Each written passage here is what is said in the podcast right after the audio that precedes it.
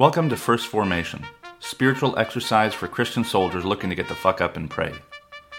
Join Pew Pew HQ every weekday morning to hear the good news through grunts and with grunts, in the unity of the Holy Spirit as one church forever and ever. Fall in.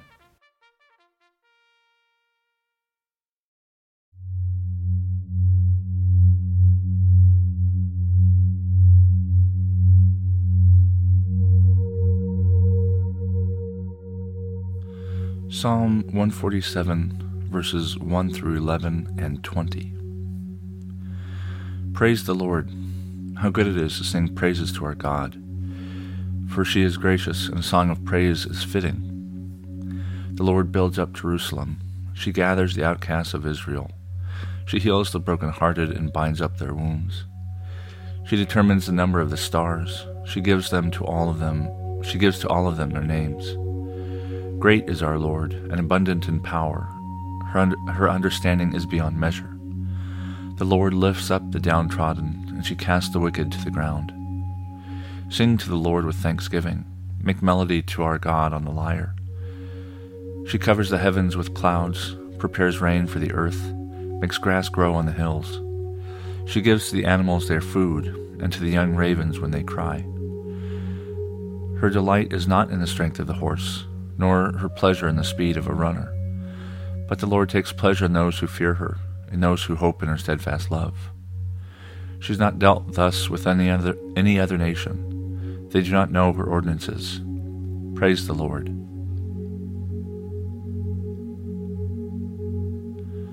Job chapter 36, verses 1 through 23. Elihu continued and said, Bear with me a little, and I will show you, for I have yet something to say on God's behalf. I will bring my knowledge from far away and ascribe righteousness to my Maker. For truly my words are not false. One who is perfect knowledge, one who is perfect in knowledge is with you. Surely God is mighty and does not despise any. He is mighty in strength of understanding. He does not keep the wicked alive, but gives the afflicted their right. He does not withdraw his eyes from the righteous, but with kings on the throne he sets them forever, and they are exalted. And if they are bound in fetters and caught in the cords of affliction, then he declares to them their work and their transgressions, that they are behaving arrogantly. He opens their ears to instruction and commands that they return from iniquity. If they listen and serve him, they complete their days in prosperity and their years in pleasantness.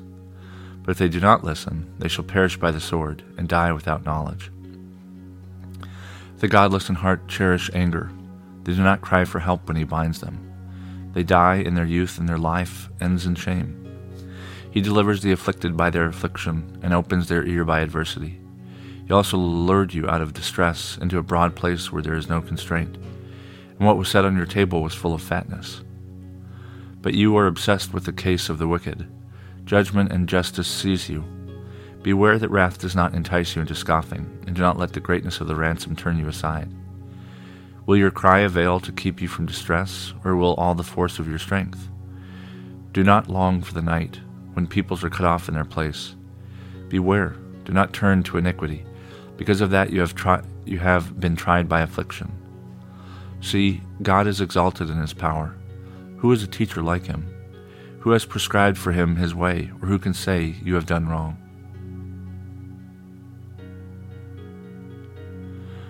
1 Corinthians chapter 9 verses 1 through 16 Am I not free? Am I not an apostle? Have I not seen Jesus our Lord? Are you not my work in the Lord? If I am not an apostle to others, at least I am to you, for you are the seal of my apostleship on the Lord, in the Lord. This is my defense to those who would examine me. Do we not have the right to our own food and drink? Do we not have the right to be accompanied by a believing wife, as do the other apostles and the brothers of the Lord in Cephas? Or is it only Barnabas and I who do not have right to refrain from working for a living? Who at any time pays the expense for doing military service? Who plants a vineyard and does not eat any of its fruit? Or who tends a flock and does not get any of its milk? Do I say this on human authority? Does the law also say the same? For it, is all, for it is written in the law of Moses, You shall not muzzle an ox while it is treading on the grain. Is it for oxen that God is concerned, or does he not speak entirely for our sake? It was indeed written for our sake, for whoever plows should plow in hope, and whoever threshes should, should thresh in hope of a share in the crop. If we have sown spiritual good among you, is it too much if we reap your material benefits? If others share this rightful claim on you, do not we still do not we still more? Nevertheless, we have not made use of this right, but we endure everything rather than put an obstacle in the way of the gospel of Christ. Do not know that those who are employed in the temple service get their food from the temple, and those who serve at the altar share in what is sacrificed on the altar? In the same way, the Lord commanded that those who proclaim the gospel should get their living by the gospel. But I have made no use of any of these rights, nor am I writing this so that I may be applied in my case. Indeed, I would rather die than that. No one will deprive me of my ground for boasting. If I proclaim the gospel, this gives me no ground for boasting, for an obligation is laid on me, and woe to me if I do not proclaim the gospel.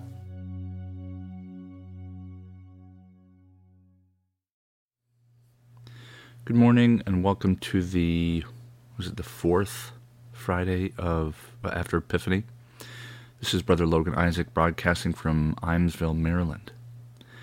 This morning's readings come to us from Psalm 147, Job 36, and 1 Corinthians 9. And it felt somewhat dry to me. The the um, the stuff that Elihu says to Job is kind of rambling, and 1 Corinthians 9, um, Paul is um, kind of a little sensitive um, about being accused of not being an apostle. Um, and whether or not he should be paid and all this stuff. And one thing that does stand out um, in terms of military services, obviously, um, chapter or I'm sorry, verse seven, when he says, "Who at any time pays for the expenses for doing military service?" and other translations it makes clear like who pays their own expenses for serving. And there's two words here that are actually really important, and the one is strateuo, which is serves. Um, the the NRSV is not the well. I like the NRSV, but it leaves out or it makes certain choices here that obscure some of the words at play. So strateuo is service. It's also soldier. Um, I, I make the case as I'm, I'm still writing, but in God as a grunt, I make the case that soldiers' primary function is not to go to war, but to serve um, they order human communities in the same way that God ordered uh, creation. Not as in giving orders, but as in giving order and, in, and maintaining order and justice and righteousness. And um, the, the, the term in Greek for soldier is strateuo or stratiotes. Stratiotes is um, implies a low low social class. It means literally a grunt. Um, and strateuo is somebody, anybody who serves. It might be an officer, might be a grunt, might be, you know, uh, a jailer, um, because soldiers did that under military commands. Um, so strateuo does not mean warrior, it means soldier, and soldiers do not um, necessarily go to war. Their primary function uh, the thing that they do that in- informs all their other work is they serve, they they maintain a just order. Sometimes that requires going into battle uh, against, you know, forces that that threaten that just order. Um, and he, Paul is um, uses military metaphor a lot. Um, this is um, very much in line with his Greco-Roman. Um, I don't know. I'm not going to say upbringing because he wasn't, um, but he's very familiar with it. If he's educated, he would have read Latin and Greek and some of the Greek poets and, and how they use military metaphor, assuming as they did in the late Republic that most that most men, uh, most all Roman citizens would at some point be expected to serve um, the you know during Jesus' time, by the time it's an empire, um, that isn't the case, and they use money to incentivize people joining, just like we do now. Um, but the um, his use of military metaphor is is pretty pronounced when we look at it. But for the culture, if we're talking about the Roman, the the yeah the Roman Empire and its kind of overriding culture, Paul here very much writes, and through most of his letter, he writes kind of as a Roman. Um, he uses military metaphor because he assumes that everybody, well, he doesn't assume, Roman culture, um, you know, the empire's still young. They're still getting over the the the changes that have occurred just a generation ago, and the uh, you know older generations of Greek and Latin writers would have used a lot of military metaphor, just as like, you know, if everybody's a veteran, we're going to throw military jargon around. And in the Republic, you know, most all citizens and and most men uh, would have been soldiers at some point, and so it, was it was much more cohesive in that way. Um, and this is one place, uh, one of two places at least, that he used this um, another word, military pay. Uh, NRSV here translates it um, expenses and the Greek word is opsonion, and the opsonion is, uh, or the opson, uh, opsonia, is military salary. It's literally, it's like your LES. Um, this is the thing that you are paid. Um, each um, legion, for sure. I don't know about the auxilia um, if they had one, but legions had a had a, a unit bank, and all the money would go into the bank. You could withdraw it you could keep it in the bank. Um, expenses were deducted, like um, uniform, some food, um, and at the end of your service, you could withdraw it all. You probably had a pretty decent nest egg. Excuse me. Um, the opsonia is literally military salary. That's the way it's used everywhere else. There's other words for money, for expenses. But Paul uses language that he's familiar with, having read Greek and Latin and been educated not just by Gamaliel, but also um, uh, as a Roman. And so um, this use here, you know, we think of it as military metaphor, and it is, but it also, he kind of shows his hand a little bit how he is a little bit more Roman than a lot of his audience is and probably wants to be. Um, Rome at the time when he's writing his letters, many of his letters, I think all of them, I can't think off the top of my head, um, they're written before the revolt of 70 CE, when the Jews um, got into a major conflict with Rome, and then uh, Rome won, uh, destroyed the temple, and moved in uh, legionaries as opposed to auxilia. Um, you know, this influx of foreign Italian troops, um, not just um, you know, kind of becoming an occupying army, but also flooding Roman culture into Palestine. And so um, this is before all that happens, when there's much more friendly terms between Rome and uh, the the church and the the prevailing, you know, kind of Jewish culture as well. Um, and so he is um, using these terms um, just almost probably without thinking because he is through and through um, formed by Roman culture, Greek and Latin and, and the the poets and you know all the others. Um, and it just goes to show you how much um, military kind of imagination influenced our scripture, not just you know Paul, um, but also John. He uses um, he does not use military metaphor the same way that Paul does, but he does use it, especially in Revelation, where Jesus in in chapter 19 in particular becomes the you know holy warrior. He's got fire in his eyes and all the rest.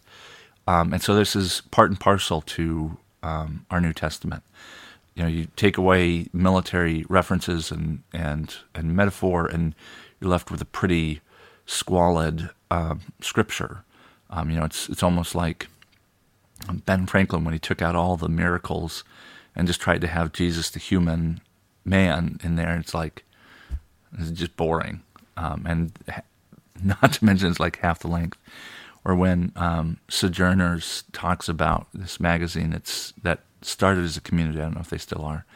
They went through and like cut out all the the passages pertaining to poverty and the economy, and they you know they had this like holy Bible, not like in the the doxological sense, but in the literal sense, like there was holes all over, and you know you couldn't really read it. Um, you, it the same thing goes for military language and and kind of culture. Like you cannot get rid of it. If you do, you're getting rid of an integral part of the Bible. That without some of these reference points, um, you know, our Bible ceases to make sense and, and is no longer coherent. And so rather than, as some progressive Christians want to do, rather than get rid of it, we might as well try and make sure we're interpreting it in, you know, a, a legitimate and, and, reliable and credible way.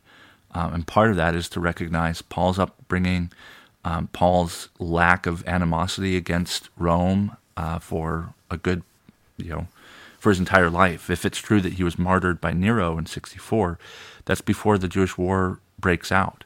And so he he doesn't live in any world in which the Romans are, you know, violent occupiers as they become after 70 when the gospels are written, when Acts is written.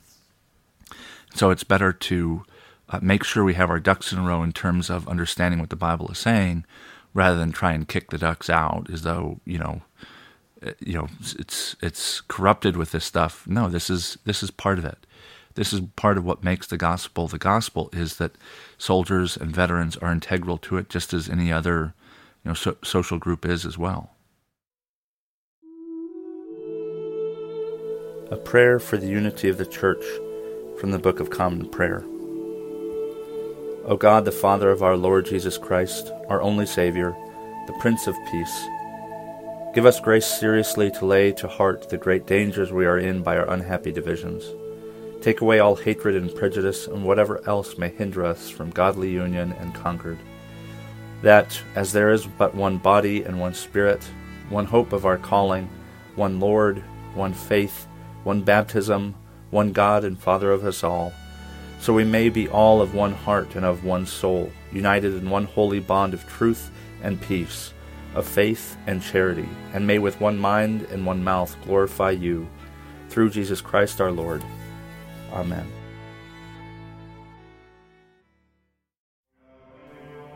Thank you for falling in to First Formation, where Pew Pew HQ shares morning prayers for the humble, hardy folk caught in the crosshairs of God and country. If you like what you've heard, you can participate in one of the three following ways. First, you can support the podcast at patreon.com slash pewpewhq. You can contribute as little as a dollar a month, and you can cancel at any time if I ever piss you off. Second, you can become a co-host by recording a lectionary reading for a future episode. Instructions will be provided, and you don't have to be a grunt to collaborate with Pew Pew HQ in this or any way. Finally, you can also record and send prayer requests of a minute or less. Prayers can be included in the episode, read anonymously if you wish, or kept private for me to pray for off air. So there you have it three ways to participate in First Formation.